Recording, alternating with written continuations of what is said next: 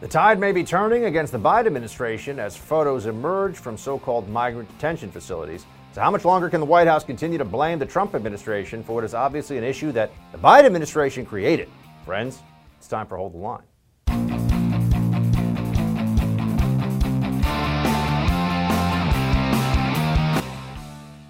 Welcome to Hold the Line. I'm Buck Sexton. We knew that it was going to keep getting worse. In fact, we told you here the situation at the border would continue to get worse because we understand the incentive structure that's in place for the migrants, for the cartels, and yes, for the Democrat Party. We know what's going to happen because we understand the parties involved and what they want to get out of this. None of them want this to stop entirely. The Democrats just want to prevent this from spiraling so far out of control that we have images to show, footage of what these detention facilities look like, and you are seeing them now. This isn't a time of a global pandemic, by the way. That seems like there's not a lot of social distancing going on there, is there? But this is the situation we find ourselves in because the Biden administration came into office, and just that very reality created a widespread perception among illegal immigrants in places like Central America that if they come here, they have a very good shot of just skipping the whole immigration process and staying in America forever. And that's a very valuable thing. Now, at first, the Democrats were trying to, and the Biden administration specifically, trying to tell us it wasn't a crisis. And we know it actually is a crisis. So that's starting to just get pathetic and obvious in a way that won't hold water anymore. But what about why this is happening? What is the cause of the current crisis? When you dig into that for a moment, you see very clearly that everybody who's involved knows it's Joe Biden. Here's Martha Raddatz over at, uh, I think, ABC. I get those networks confused. Sitting uh, or t- just talking to, she's standing up, talking to a migrant about what's going on. Why did you arrive? Here's what the migrant said Would you have tried to do this when Donald Trump was president? Definitely not. Definitely. We had the chance, you know, the, the same violence that is going on today was there last year. We used to watch the, the news and uh, I definitely won't do this. So, did you come here because Joe Biden was elected president? Basically. Basically. Yeah. Would you come here when Trump? No, of course not. There was still the same situation in that man's home country, but he wouldn't have come here in the Trump administration because the perception was, understandably, that there was a less uh, there was a lesser chance of being able to stay in the country permanently. Would you do this uh, did you do this now because Joe Biden is president? Basically, yeah. That's what the guy says. Basically, yes. How many more times do we have to hear this before it's absurd and actually insults our intelligence when Biden and the other Democrats pretend that this has nothing to do with the fact that you have a new Democrat administration with a president who at one point raised his hand on stage during the presidential debates saying that illegal immigrants should get free health care in America? Okay, as if that's not an inducement in and of itself. Uh, I mentioned before to you the situation in these facilities, which now the, the footage makes it all quite clear, is dire. I mean, it's bad. These are people who are being held in very close quarters. You see here, we're at a time of COVID, so this is particularly uh, dangerous. You know, we, we know that if this were a different circumstance and there were photos of people in this in close quarters, I mean, look at this in close quarters like this. We also know that there is a high, a, a pretty high percentage of some of the migrants tested have had COVID uh, or, or are positive with COVID. This is a real concern, and the White House has got to deal with this too. So here's what uh, Jen Psaki says about it. What is his concern about this being a super spreader event where you've got 400 uh, uh, kids stuffed into a pod built for 260? These kids are tested.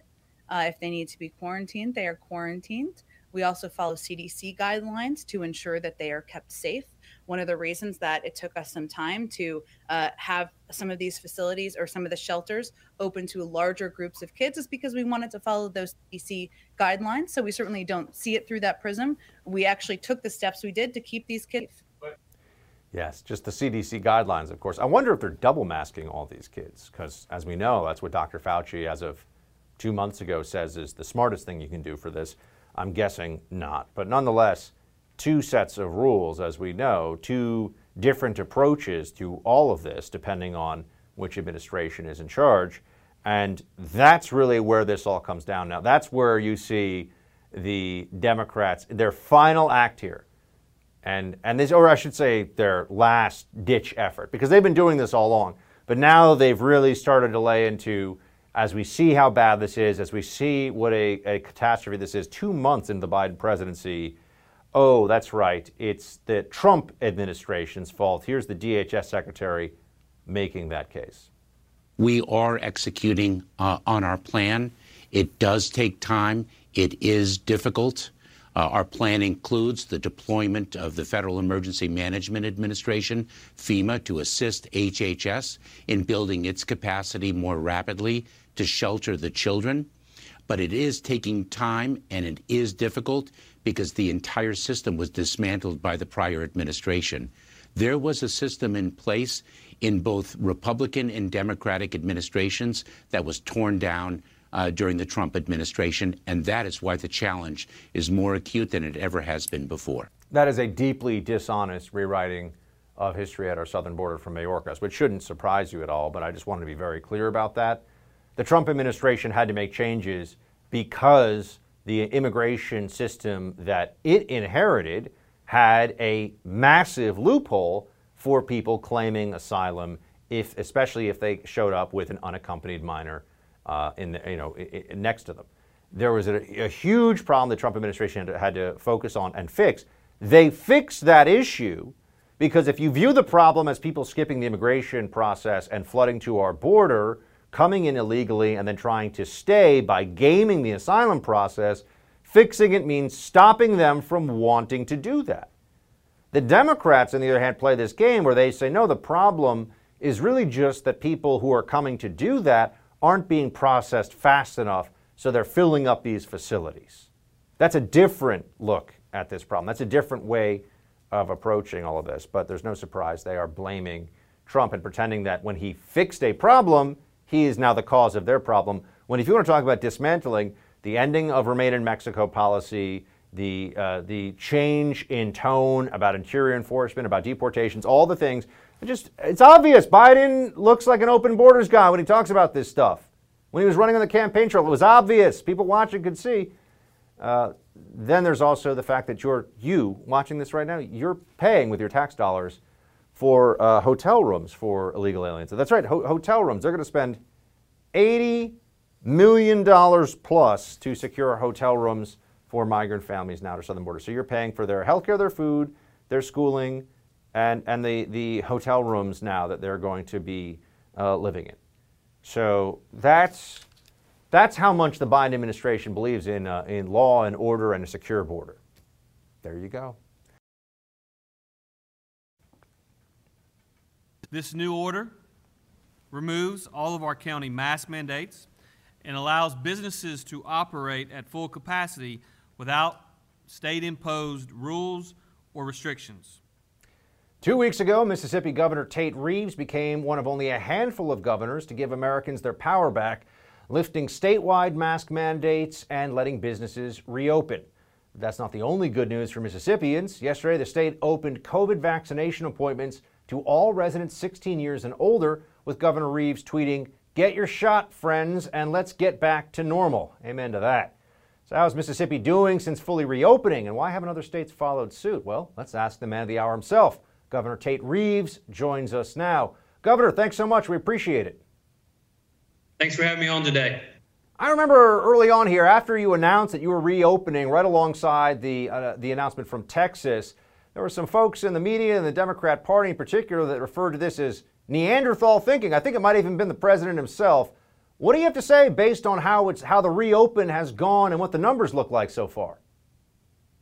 Well, I will tell you when the president uh, called all of us in Middle America Neanderthals, I couldn't help but uh, be reminded of when Hillary Clinton called uh, all of us deplorables. It just that's exactly what came to mind.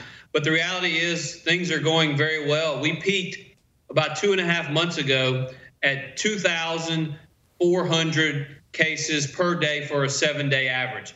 We had 350 cases today. We've had less than a thousand cases over the last four days.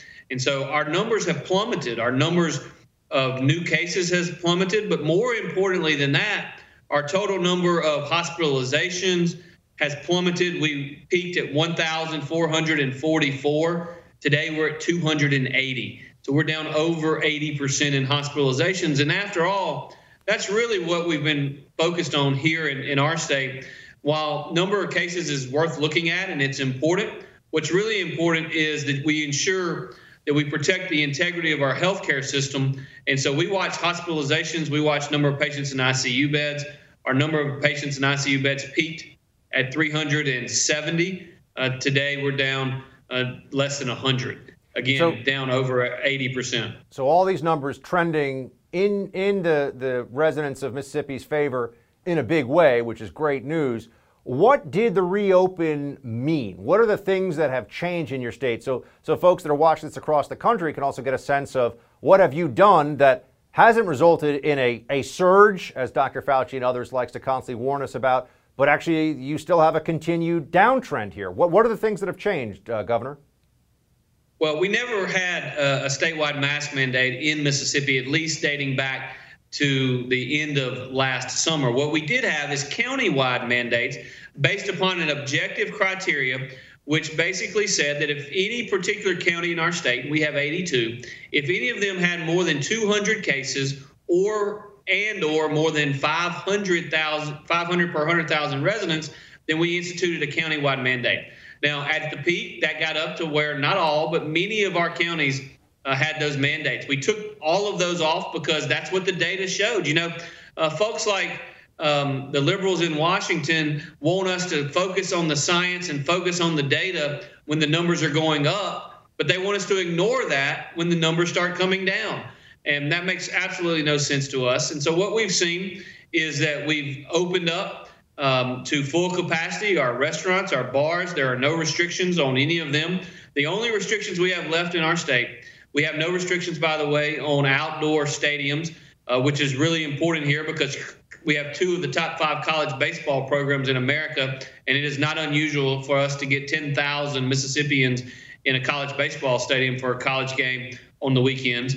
So that's uh, no restrictions there. The only restrictions we have left are on indoor large venues, and we currently are limiting them to 50%. But as we see more and more trends of the total cases going down, while at the same time total number of vaccinated going up, I would expect us to, to really move to absolutely no restrictions um, very, very soon. Governor, what, given what you've seen since the removal of restrictions and the downward trend, and now you can look back, as you said, at the data over the course of the pandemic for Mississippi over the last 12 months, would you think long and hard before going back into a state of lockdown? Do, do you think differently at all about some of the restrictions that were CDC recommended over the last year and that many states went into now that you've actually gone through 12 months of the pandemic and seen what the data says about what works and doesn't?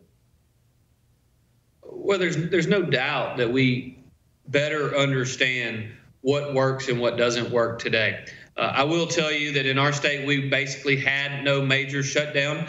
Uh, we did have a shelter in place order for a couple of weeks dating back uh, to to April of last year. Uh, but the fact is, our economy has been back open. It's the reason when you look at our our total unemployment, for instance, we're in the top five in the nation in terms of jobs recovered this month compared to where we were a year ago in the in the heat uh, of the transition. But there's no doubt that we know more now, and and many of those uh, governors in the West Coast and the East Coast that have had their economies shut down for months and months. Um, I think hopefully they could even look at it and say that perhaps that was a bad decision. Another bright spot in your fight against this pandemic is vaccinations. You're now the second state after Alaska to open up vaccinations to all residents. How, how'd you get there? What worked in this process that now you can open it up so everybody can get vaccinated? Because that's where we all want to be able to go. That's where the whole country is trying to go. No doubt. Uh, by this weekend, we will have 1 million shots in arms in Mississippi. Uh, of, of, that number, we started uh, based upon the highest risk categories where there was there was a, a debate early on, and, and some, particularly again, those in, in Washington wanted to focus on who was more important or who should get it and who shouldn't get it. Well, we started very early saying the most at risk people in our state are those 65 and older. The reason for that is because 90% of our fatalities during the life of COVID have come from those that are 65 and older. And so uh, right now we have approximately 60 to 65% of all Mississippians over 65 that have gotten their first shot. Uh, we've gotten almost 50% of all Mississippians over the age of 50 that have gotten their first shot. And the way in which we've done it, in large part, is because we have mass vaccination sites, uh, approximately 19 of them situated in every region of our state. Uh, we have deployed hundreds and hundreds of hundreds Mississippi National Guardsmen. And in conjunction with our partners at the State Department of Health and the Mississippi Emergency Management Agency, uh, just at those mass vac sites, we're able to put approximately 40,000 shots in arms uh, per week. Those are for first dose appointments, and another 30 to 40,000 uh, per week for second doses. And because of that, we've been very successful at getting shots in arms, and it's something that I'm very proud of. I'm proud that everybody in our state that wants a shot can get a shot. I believe in personal responsibility, and, and when you uh, allow Mississippians to make their own decisions, it also allows you to open things up more quickly because um, people are going to make the best decision for themselves and their families. Governor Reeves, you also signed a bill banning transgender uh, female athletes from competing in female sports, and you tweeted out, I never imagined dealing with this but POTUS left us no choice. One of his first acts was to sign an EO encouraging transgenderism in children. So today I proudly signed the Mississippi Fairness Act to ensure young girls are not forced to compete against biological males. Uh, how, how is this going to work in practice, and, and uh, how do you think this is going to be viewed in the rest of the country? Well, I don't know how it's going to be viewed in the rest of the country, but I do know how it's going to be viewed in, in my state. And it is overwhelmingly the popular and the right thing to do. I have three daughters myself 116, 114, and 19. And I never envisioned or never imagined when I ran for governor of Mississippi that you and I would be having this conversation today. But the only reason we're having this conversation is because the President of the United States, President Biden, decided on one of his very first days in office and one of his very first actions was to try to ensure that biological males took away opportunities for young girls in our state. And we believe uh, that that particular executive order actually encourages transgenderism. That's bad policy for America, and it's particularly bad policy for the state of Mississippi. And that's why we were proud to be one of the first states with overwhelming support uh, to, to get this bill done. Governor Reeves, Thanks very much for your time. Good luck to you.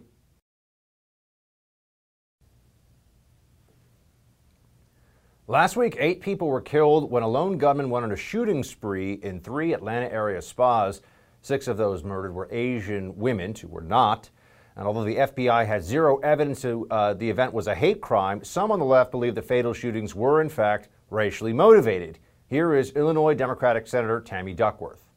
Well, from where I sit, I want to see a deeper investigation into whether or not these shootings and other similar crimes are racially motivated. It looks racially motivated to me, uh, but I'm not, uh, you know, I, am not a police officer. I'm not investigating the crimes. Others on the left and in the mainstream media are taking it one step further, blaming Asian hate crimes on white supremacy. Take a look at these headlines. How white supremacy fuels black Asian tensions in America. White supremacy and hate are haunting Asian Americans, and from the school newspaper of the University of Washington, how white supremacy racist myths fuel anti Asian violence. But is the woke left really a friend to the Asian community? Our next guest says absolutely not. She joins us now to discuss. We've got political and social commentator Lauren Chen with us now. Lauren, thanks so much for being with us. For sure. Thank you for having me. So, what do you make now that we're obviously spending a, a lot of time talking about mass shootings, motivations behind them. We've had two in two weeks. Uh, what do you make of the initial analysis that was coming out of most of the media after the Atlanta shootings? Well, first, I want to say that, of course, any type of prejudice or bigotry is wrong. And then if you add violence into the mix, it's even more tragic. But I've got to say, I I'm sorry, I don't really buy a lot of this moral posturing that we're seeing from the left on behalf of the Asian community. For the longest time, we have seen the left actually push measures that directly hurt Asians. And I'm talking about things like affirmative action. If you're an Asian student applying to a high school or a college, you have a much smaller chance of getting in than if you were a different race. It's literally a systemic racial discrimination that we've seen being pushed on, on behalf of progressives.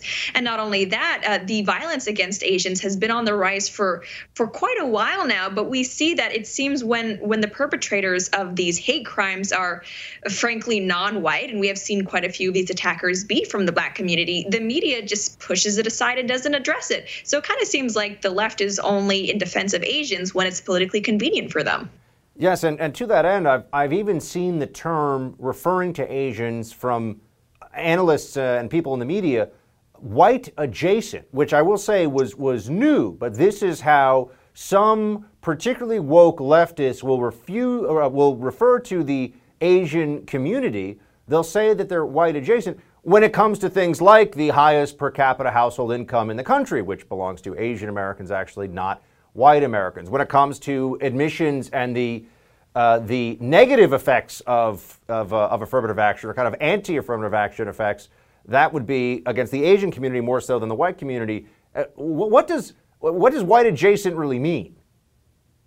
Well, it essentially means that Asians dispel the oppression narrative that the left has spun for all minorities. So, you know, instead of trying to reevaluate their worldview in order to match the facts, they would rather just throw Asians under the bus. Uh, Asians get called, uh, like you said, white adjacent. They they they claim that we're we have proximity to whiteness. It's all very bizarre. I've been called a pet minority before, and essentially it, it, it's just to make up for the fact that Asians are successful, right? Because otherwise, if Asians, like they in fact do, have a higher per capita uh, income than white Americans, it, it seems hard to call America a white supremacist country. So instead, they would rather believe that Asians are just white bootlickers, which I have also been called, and it's very very offensive.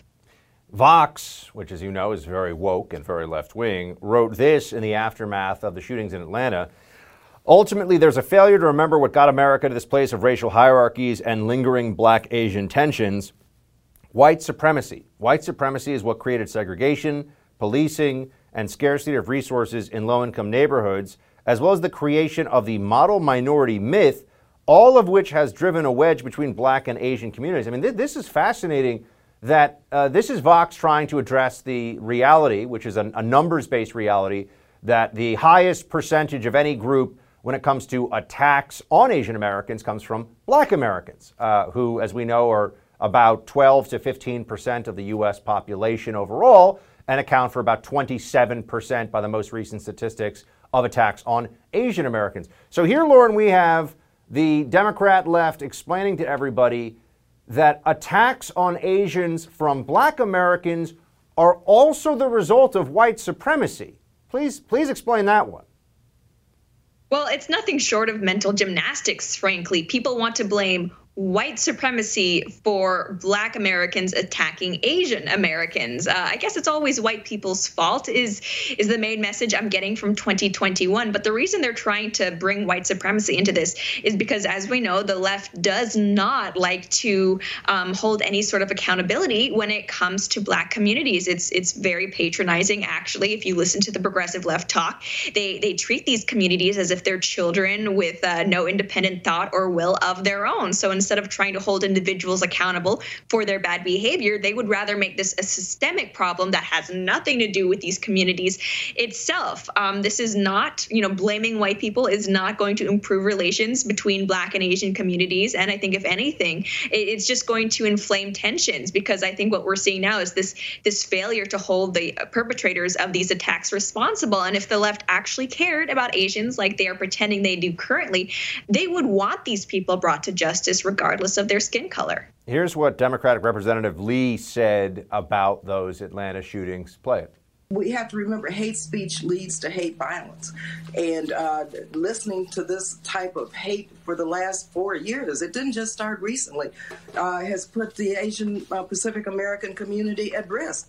And we're now seeing uh, this uh, unfortunate um, backlash uh, and unfortunate embracing of uh, Donald Trump's uh, overall agenda. Remember, uh, his agenda was based on white supremacy, and the roots of all of this are white supremacy. Yes, it's Donald Trump's fault. This was being said last week, including the surge in attacks on Asian Americans, which have come uh, more so from the black community than any other one specific community. Donald Trump's fault, Lauren. That's what they tell us. Yeah, it's kind of strange and hard to believe uh, that Donald Trump's rhetoric would have had such a such an effect on the actions of these black attackers, uh, who I'm just gonna go out on a limb here and may not otherwise be the biggest supporters of Donald Trump. But we've seen this type of assertion from the left for years. Uh, no, it is not hate speech or racist to co- to correctly identify the fact that coronavirus came from China, nor is it anti-Asian to criticize the Chinese government. In fact uh, where my family is from on my father's side, Hong Kong, uh, they're some of the biggest critics of the Chinese government. And I, I would find it very hard to call them racist or anti Chinese. But if you ask me, this is just another way for the left to try to weaponize the allegation of racism, which we have seen them do for the past five years at least. Lauren, really appreciate you joining, sharing your perspective. Thanks so much. In the past, when they sent it over to us last time, it went into Mitch McConnell's legislative graveyard. The legislative graveyard is over. H.R. 8 will be on the floor of the Senate, and we will see where everybody stands. Nothing in H.R. 8 or H.R. 1446 violates any part of the Bill of Rights. It does not violate the First Amendment, it does not violate the right to due process, and it does not violate the Second Amendment. The House passed two bills last week that would tighten gun sales regulations and expand background checks. This is a new push by Democrats to enact the first major gun control law in more than two decades. Here to discuss, a guy who can walk us through this backwards and forwards and all over again, Cam Edwards, editor of bearingarms.com. Cam, man, great to have you. Hey, Buck, thanks so much for the invite, man. So let's start with this people probably haven't even heard. I mean, I've been trying to get the word out about HR1, which is basically the replay 2020 and then some so that Democrats win every election forever because there's no voter integrity act. That's not what Democrats call it, but that's what it would be. HR 8, HR 1446 that deal with gun issues, Second Amendment issues, Cam. Tell us what's going on here. I, I, I bet most of the people watching haven't even heard about it. Yeah, it's pretty amazing. I, have I've been surprised at the lack of uh, media coverage for these bills, given that they're the first part of Joe Biden's anti-gun agenda to get through at least you know one chamber of Congress. So HR 8 is a quote unquote universal background check bill, uh, and what this would do would require that every private transfer of a firearm, with limited exceptions, uh, be conducted through a federally licensed firearms dealer. So you'd have to find a gun store that would do these background checks. You'd have to drive there uh, if you're selling a gun to somebody, even if it's somebody you know, you'd have to do this. In fact, not only when you're selling a gun, if you're loaning a gun to somebody, so your buddy wants to take your rifle uh, on his hunting trip out west, well, you've got to go down to a gun store. Uh, your neighbor calls you and says, I'm worried that my abusive ex boyfriend is going to show up at my door. You'd have to find a gun store that's open that late at night uh, in order for you to loan her a gun for self defense. And Buck, if you violate this law, it is punishable by up to a year in federal prison and a $100,000 fine. Is there anybody who thinks that this is really substantially? Is there any data? I shouldn't say anybody who thinks because the left is crazy. Is there any data to substantiate that this would cut down on violence of any kind? This kind of additional background no. check? No, and I mean that, that's the problem. I mean, first of all, I think the bill is deeply flawed in a couple of ways. I think that it, it entraps otherwise would be legal gun owners and it turns them into criminals. But at the same time, I have to admit, this bill is largely unenforceable. And it's absolutely unenforceable in terms of preventing criminals from getting a gun on the black market because there's no way that the government can try to monitor every private transfer of a firearm. If they did so, we'd be living in a police state that you know makes China look like a libertarian paradise. So this bill has enforceability issues, but I also think it has some some real ideological issues because it is aimed squarely at legal gun owners and creating a crime out of thin air rather than actually focusing on the violent criminals, a much smaller subsection of the American population that's responsible for the rise in shootings and murders that we're seeing in so many cities right now. So, so I mean, this this crime to, to really deter violence in the way that they would would seem to think or that, that they would propose, it would be if if I'm willing to sell some, you know, if I'm going to sell somebody a gun, uh, I, I would then have to go and get a background check done on, on that person. But if I wanted to sell somebody a gun who was a felon and I didn't care, I'm not going to do the background check anyway, right? So I, I don't really understand. I mean, the way this works in different states is guys illegally go, they buy guns in a state where they can, or they get them maybe illegally themselves. They, you know, they sell them out of their trunk to whomever they you know get into contact with who wants a gun. They're not running background checks, so they're not going to run background checks on this either. So what's the point? Well, the point is for Democrats to be able to say they did something rather than actually something that works. And, and unfortunately, this is an issue that polls well because most people don't know the devil in the details. Now, in 2016, voters in Maine actually had the chance to approve or reject universal background checks, and they said no. They voted it down 52 48 because they understood the problems in this bill. Uh, that same year, a background check bill narrowly passed in Nevada, like 50.1% of the vote. Uh, it did pass, but it was unable to go into effect because of the flaws in how the law was written. So, you know, the Democrats think that they can get political benefit out of this. But the thing that bothers me the most, honestly, Buck, beyond the attack on my Second Amendment rights, which at this point I'm almost numb to, it's the fact that violent crime is going up in a lot of cities in this country. And right. there are good people in bad neighborhoods who really do need help. And instead of delivering on proven effective targeted deterrence programs that actually focus on those violent offenders, these Democrats are offering a false promise to these people. They're lying to these people about what this bill will do, saying it will make them safer when it won't do a thing to help them or their children or their grandparents. This is a this is a do something bill. We need to do something that works. You know, they're they're also pushing the emotional buttons on this. You can tell. I, I have yeah. a rule, Cam. You know, I talk about this on radio where anytime a Democrat, but particularly anytime Nancy Pelosi says it's for the children, we have to do this for the children. You should be very skeptical, right? Because she's trying to push those emotional buttons without making a fair argument. Here we go. Pelosi saying that these gun control bills, what exactly what you're talking about, to protect our kids. Cam, play it. Drumbeat created by the people out there, the survivors of gun violence. We told them we're not resting until we get this job done. And as I say about these members of Congress, there's not, uh, if you're afraid to vote for gun violence prevention because of your political survival, understand this the political survival of none of us is more important than the survival of our children.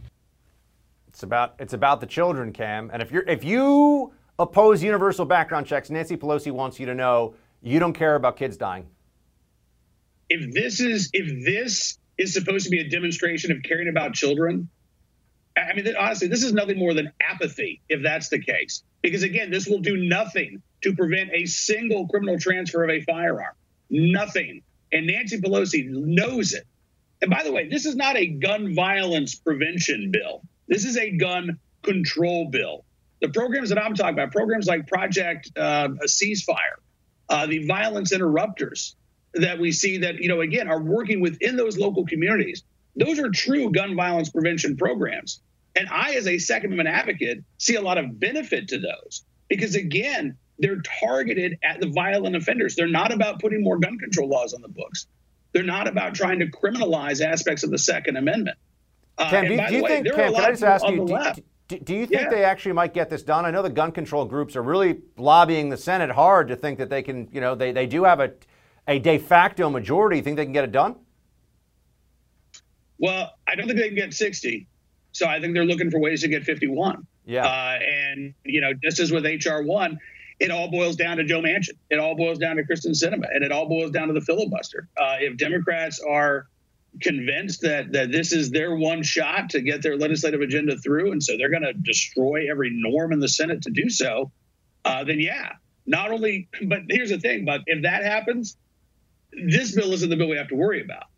Because yeah, I want to know what comes next. That was that's actually the question I was going to follow well, up as we can get right that, to that. that. What do you think? Yeah. What are the crown jewels of the gun grabbers under this Biden administration if they decide to go for broke and get whatever they can done to restrict or eliminate Second Amendment rights? What are they going to try to do?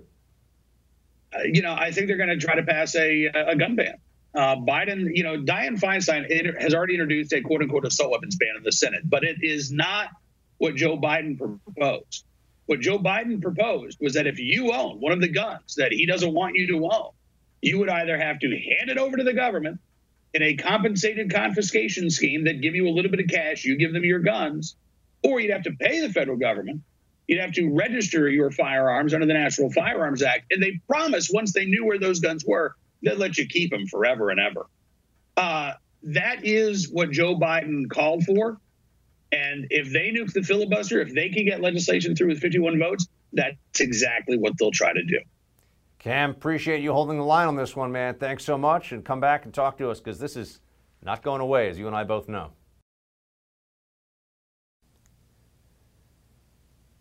Dr. Paul Schools, Dr. Fauci, and Krispy uh, Kreme Donuts is doing its part to promote the COVID vaccine. We got those stories in quick hits. Let's get right to it.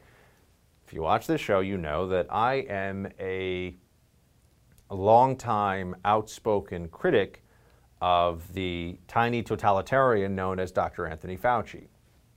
I think he's a Democrat. I think he's a partisan. I think he plays the political game very well. He's a bureaucrat, much more than he is even a man of science or a doctor. And he's been very harmful to the United States because he has been the excuse to shut down worthwhile policy discussion. I think he likes the power that he's had during all this. All of those things I've been very consistent on.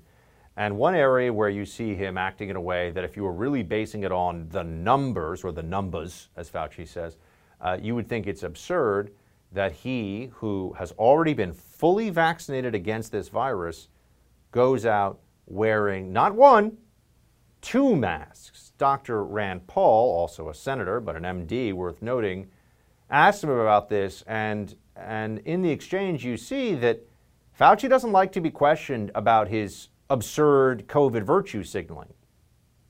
What Fauci won't tell you is that he's telling you a noble lie. He's lying to you because he doesn't think we're smart enough to make decisions. His fear is that if the vaccinated quit wearing the mask, the unvaccinated will say, what the hell, I'm not wearing a mask either. Right. So he lies to you to say, oh, the mask makes a difference, when in reality he knows better. He's wearing two masks for theater.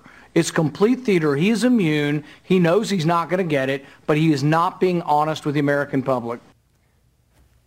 Fauci, to just review here, says that he initially lied to us at the beginning of the pandemic a year ago about how effective masks are because he didn't want us to take all the good masks from the healthcare providers.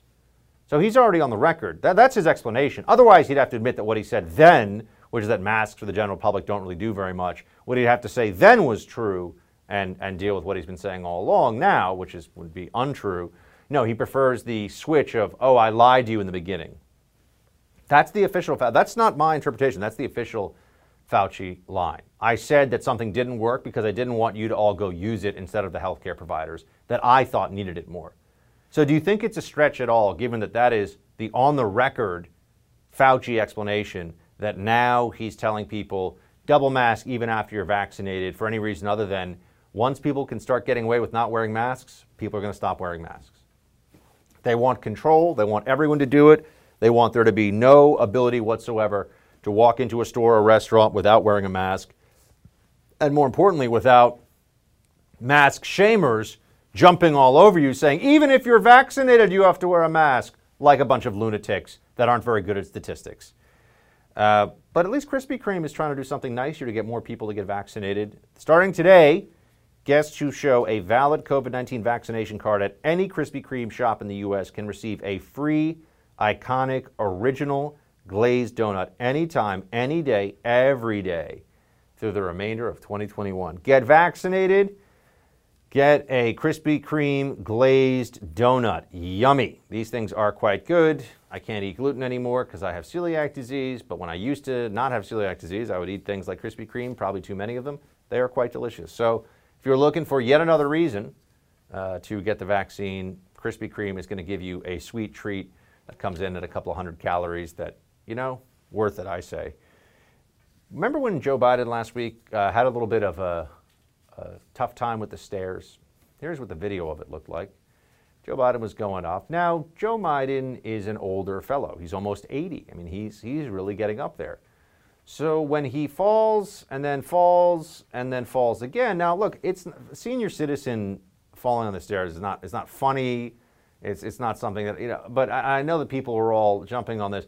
I, I want to point out that the reason I'm showing you this now is because when Donald Trump at West Point, you know, had a little bit of unsteadiness going down a ramp, it was Rampgate. It was Trump clearly has some, you know, malfunction in, in, a, in his pituitary gland or something, or his amygdala, or, you know, whatever. They make something up. Who cares?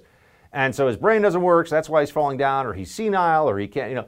They had all these stories about how Trump's health was clearly questionable because he slipped once walking down the stairs. And they said it wasn't slick, even though he said it was slick. They made it a big, and I mean the New York Times. I mean the big newspapers and liberal, uh, liberal outlets made a, made a big deal of it. So when Joe Biden does this, we have to hold him to the same standard. And also, Joe Biden has had senior moments, and he does seem to be uh, in a in a period of decline. In fact, it would be strange if a man approaching 80 wasn't slowing down. So we, we have to reorient our thinking here because the Democrats are so uh, so deeply entwined with this lie that it's easy to let the gaslighting overtake your ability to think about this on your own. The guy's almost 80. Of course he's slowing down. Of course that's happening. But then again, Pelosi's almost, or, or Pelosi's almost 80, and Dianne Feinstein is way up there. You see some of these Democrats that are just clinging to power to the very, very end. It's a little gross, a little sad, a little weird, actually. Uh, and we had, oh, Jen Psaki responded, though, to Stare Gates. Play it. Just checking on the president. He uh, fell going up the steps to Air Force One on Friday. Is he doing okay? He's 100% fine. I don't know if you've been up those steps. They're a little tricky sometimes, but he's, he's doing great. One. There we go. Look, I'm happy Joe Biden's doing fine. I, I, it's not funny watching an older person, older American, you know, take take a fall on the steps ever. But the standard for the media has been all along that this is indicative of uh, of when it's Trump, it's indicative of much broader problems. We have to talk about it. And even there was even a suggestion, a suggestion of, of a recklessness in voting for Trump because the guy's slipping down the stairs at West And what else do you have to know? And then Joe Biden, you know, wipes out basically on the stairs at, at Air Force One, and we can't talk about it. If you talk about it, you're a bad person. It's almost like you're engaged in some form of elder abuse. So as we- continue to see this problem, uh, this situation, the double standard is something that Democrats they don't even fight against that as a name. They don't care. The double standard just means they have power. The double standard means that they get to do what they want and we get to deal with the consequences of it. So, in a sense, they revel in it. They actually really enjoy focusing on their ability to treat their team, their people one way, and our people another. And that's going to continue, and we have to fight against it. And that is uh, it for tonight's Hold the Line. The No Spin News with Bill O'Reilly is up next. Shields high.